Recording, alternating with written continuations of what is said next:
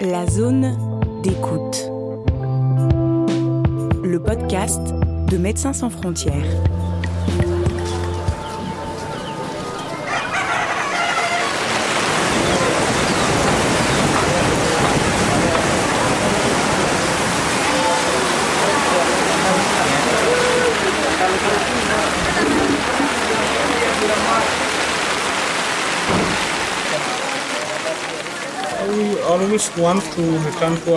Retourner dans notre pays, sur nos terres d'origine, c'est toujours notre priorité, à la condition que le gouvernement du Myanmar nous restitue nos droits, notre droit à la citoyenneté et le respect de nos droits humains.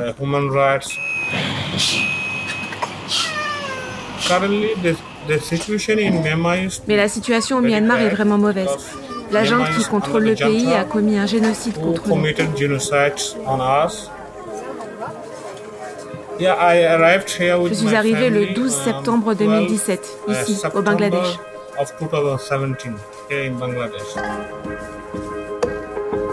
Il y a donc six ans qu'Abdul est arrivé au Bangladesh après plusieurs jours de marche dans la forêt et la traversée de la rivière qui marque sa frontière avec le Myanmar pour fuir les violences de masse perpétrées contre sa communauté, les Rohingyas. Comme lui, toutes celles et ceux qui le pouvaient ont tout quitté pour échapper aux persécutions et aux meurtres. Si à l'époque le monde entier s'émouvait de leur sort, aujourd'hui, les articles et les reportages se font rares et le financement de l'aide humanitaire se raréfie aussi.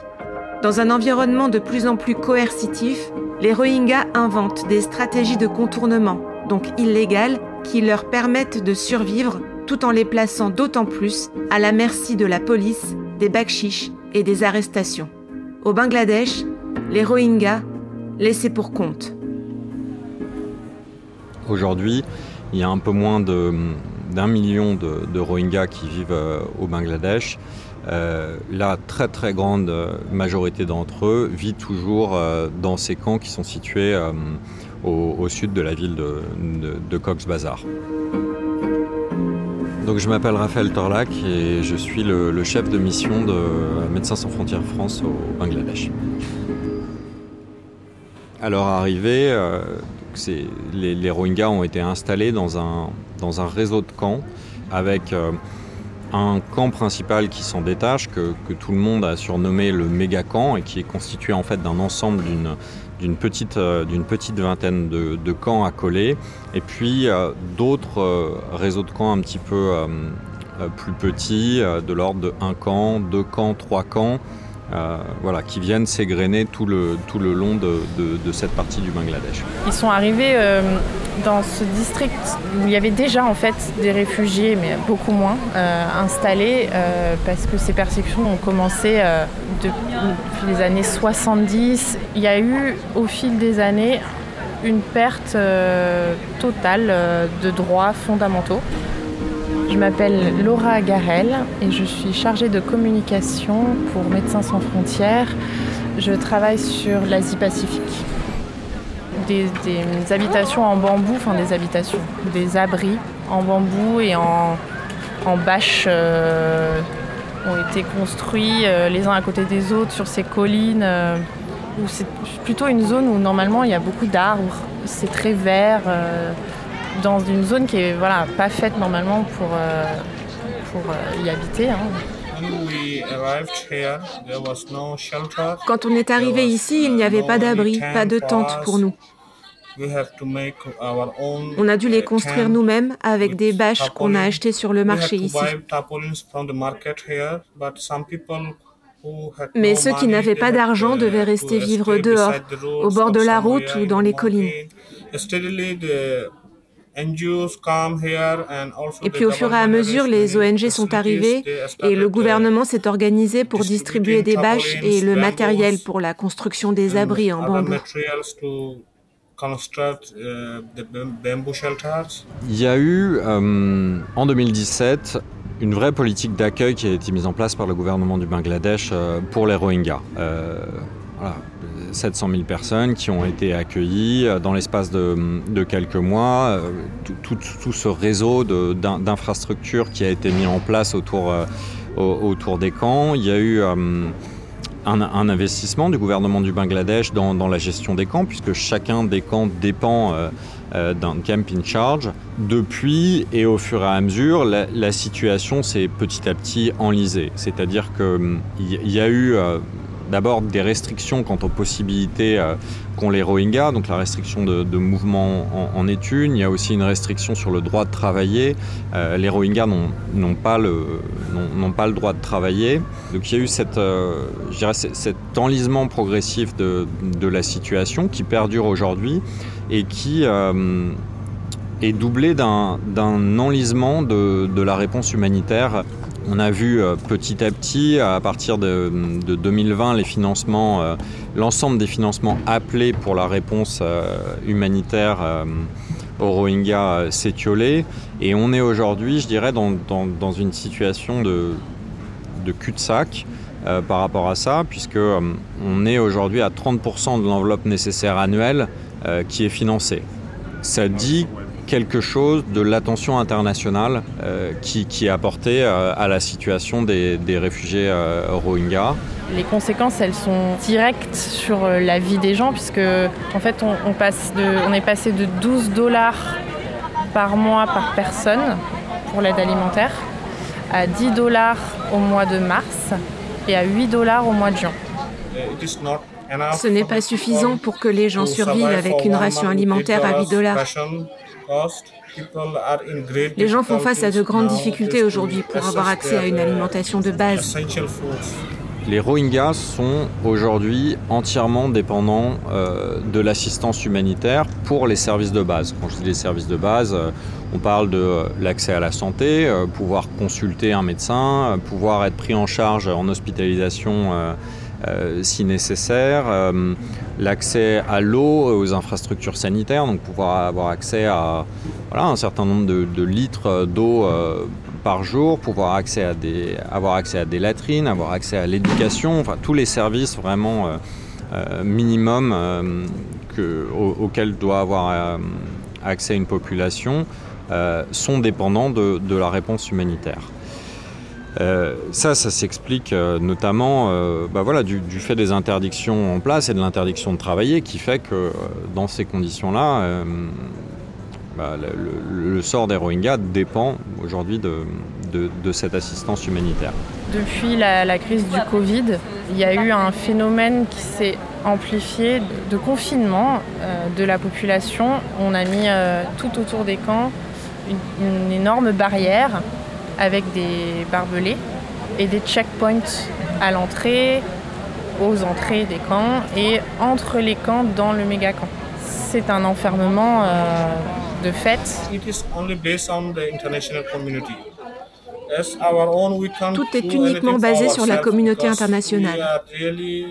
On ne peut rien faire par nous-mêmes à cause de toutes les limitations. Si le gouvernement du Bangladesh nous accordait des opportunités comme la liberté de mouvement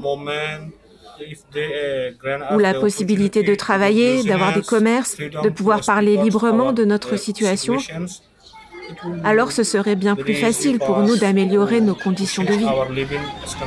Quand on leur a enlevé la, citoyenneté dans les années 80, euh, ils sont devenus apatrides. Donc en fait, on parle d'une population euh, dans les camps de près d'un million de personnes qui n'est reliée à aucun État, en tout cas euh, juridiquement parlant. Et en même temps, le Bangladesh n'est pas signataire des conventions de Genève sur le statut des réfugiés. Donc ils n'ont pas non plus un statut de réfugié et en fait ils ne peuvent même pas vraiment demander l'asile puisqu'il n'y a pas de système en place pour pouvoir déposer une demande d'asile comme on Donc ils sont dans cette zone, dans ces limbes en fait, euh, à tous les niveaux, à la fois euh, géographiquement, juridiquement euh, et mentalement aussi. Six ans après, les Rohingyas sont bloqués dans des camps avec donc des, des perspectives individuelles, des perspectives de vie qui sont extrêmement, extrêmement limitées. La communauté internationale a poussé les gouvernements du Myanmar et du Bangladesh à nous rapatrier chez nous, vers nos villes et nos villages d'origine, en garantissant notre sécurité et notre dignité. Mais il devrait mettre davantage de pression sur le gouvernement du Myanmar en particulier. Il pense peut-être que la situation au Myanmar n'est pas assez sûre pour le retour des Rohingyas. Alors il reste plutôt silencieux en ce moment. Le gouvernement du Bangladesh essaye d'en appeler à la communauté internationale pour trouver des solutions politiques, euh, diplomatiques. Pour l'instant, euh, on en est plutôt euh, à un stade de, de paralysie. Beaucoup de jeunes essaient de quitter le Bangladesh. Ils entament un très dur et très dangereux voyage vers la Malaisie ou vers d'autres pays dans l'espoir d'un avenir meilleur. Certains arrivent à destination, d'autres non. Certains sont arrêtés en chemin. C'est un phénomène qui s'amplifie. Beaucoup de jeunes sont déjà partis, mais aussi d'autres plus âgés. Ils ne voient pas d'avenir pour eux ici. Alors ils partent de plus en plus. Euh, il y en a qui tentent quand même euh, en, essayant de traverser euh, cette énorme mer jusqu'en Malaisie ou jusqu'en Indonésie. C'est vraiment très loin et on entend régulièrement des bateaux qui restent en mer pendant des mois, un mois, deux mois, avec cette population, souvent des jeunes. Ça représente de toute façon aussi une une fuite, euh, une fuite de, de, ce désespoir des camps. Tout le monde aimerait faire des études. Mais à cause des difficultés familiales, financières, ils ne peuvent pas aller étudier. Tout le monde espère faire des études, devenir une personne bien instruite. Mais cette situation les oblige à travailler pour soutenir leur famille. Les adolescents se déplacent pour essayer de gagner de l'argent. Ils sont journaliers. Ou alors ils ramassent des déchets en plastique ici ou là pour les revendre et compléter les revenus pour les besoins de la famille. Il y a beaucoup d'enfants dans les camps, euh, c'est à peu près la moitié en fait de la population. C'est euh, toute une génération et c'est un énorme euh, sujet d'inquiétude pour les familles. Je m'inquiète aussi pour mon propre enfant et pour les générations et les générations qui arrivent. S'ils ne vont pas à l'école, ils seront illettrés on aura davantage de problèmes. Ce seront des générations perdues.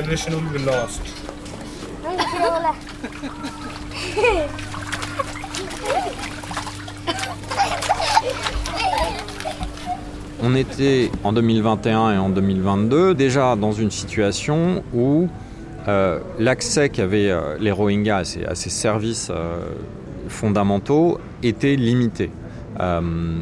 Il l'était par exemple sur la question des soins de santé. Il y a dans certains domaines et pour certaines pathologies médicales des soins de santé qui soit n'existaient pas, par exemple c'est le cas de, l'hépatite C. Euh, euh, vous avez l'hépatite C, vous cherchez un traitement. Aujourd'hui, c'est quasiment inexistant euh, à, l'échelle des camps. Donc il y avait une, insuffisance de la, réponse humanitaire qui était déjà existante. Par exemple, le cas de la gale maladie de peau euh, infectieuse et qui est une maladie fortement liée aux, conditions dans lesquelles les, gens vivent. On a eu euh, dès euh, mi-2022 une explosion des cas de Galles qui se sont présentés dans nos structures de santé. et ça, nous, on le lit très clairement à la situation générale dans les camps, à l'accès à l'eau et, donc au manque d'accès à l'eau dans certaines portions du camp, et puis derrière à l'accès aux médicaments euh, contre la gale. Alors ce qu'on a vu en 2022, c'est que si on a des gens qui viennent de camps qui sont situés à 5 km euh, pour avoir accès à ces médicaments-là chez nous, c'est qu'il y a un problème quelque part euh, quant, à la réponse médicale qui est, qui est apportée. On était confronté à trop de patients par rapport à nous, notre capacité de répondre, de répondre à cette question-là. Sur cette euh, question spécifique de la gale, il y a eu récemment une étude de prévalence qui a été faite. 40% de la population euh, vivant dans les camps serait infectée euh, par la gale. Ça veut dire habitant, quasiment un habitant sur deux qui est infecté par la gale. Et donc, il est absolument inacceptable que dans ces conditions-là, il n'y ait pas une réponse forte sur cette problématique médicale-là depuis des mois, que ce soit en termes d'approvisionnement en médicaments et de capacité de, soigner les gens qui, souffrent de cette maladie, mais également euh, en termes d'infrastructures sanitaires et notamment d'accès à l'eau. Euh, on ne peut pas prendre ce problème médical et, l'abstraire de, l'ensemble de l'environnement dans lequel euh, les gens vivent.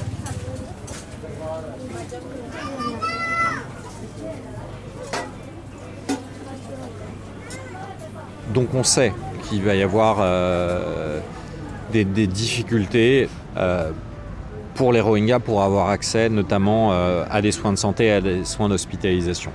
Il y a eu euh, début 2023 euh, le, un, pic de choléra le plus important sur les cinq dernières années. il y a eu une épidémie de, de dingue l'année dernière dans les camps et la saison de, la dingue commence aujourd'hui et il y a déjà un nombre, un nombre de cas euh, conséquent, donc il va falloir voir ce que, ce que ça va donner. Donc, il y a un niveau euh, de personnes qui se présentent pour des hospitalisations, notamment euh, des enfants, qui est plus important que l'année dernière.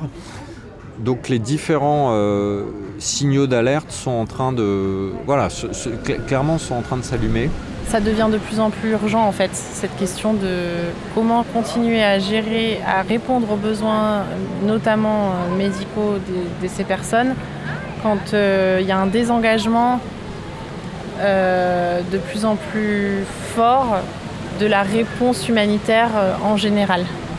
Le problème du financement de, la réponse humanitaire au, Bangladesh pour les Rohingyas aujourd'hui, c'est le problème de quels services vont rester.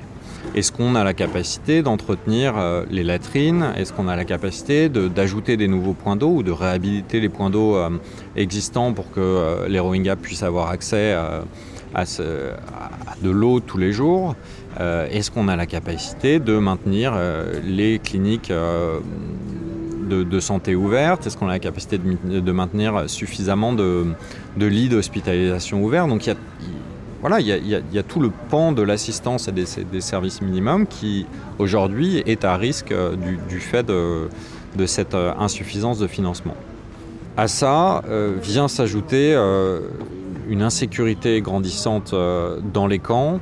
il y a une activité de groupes armés plus importante dans les camps depuis, depuis un an qu'elle ne l'a été avant.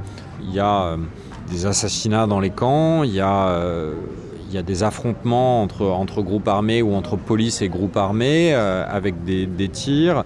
On a euh, des, Rohingyas qui viennent dans nos structures de santé qui nous disent qu'ils ont dû euh, attendre pour venir parce que la situation n'était pas sûre et donc ils ont préféré se rendre à l'hôpital un petit peu plus tard pour que la situation soit sûre. Donc voilà, il y il y a cette situation d'insécurité croissante.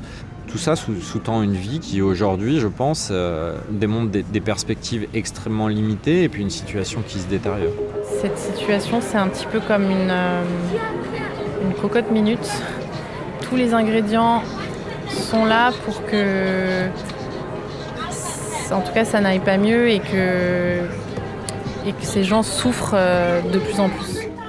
En ce qui me concerne, euh, je pense qu'on ne peut pas compter que sur nos propres efforts parce qu'on est vraiment dans une situation très dure ici. Mais je continue d'espérer en un avenir meilleur avec l'aide de la communauté internationale. Nous nous en remettons entièrement à la communauté internationale ici.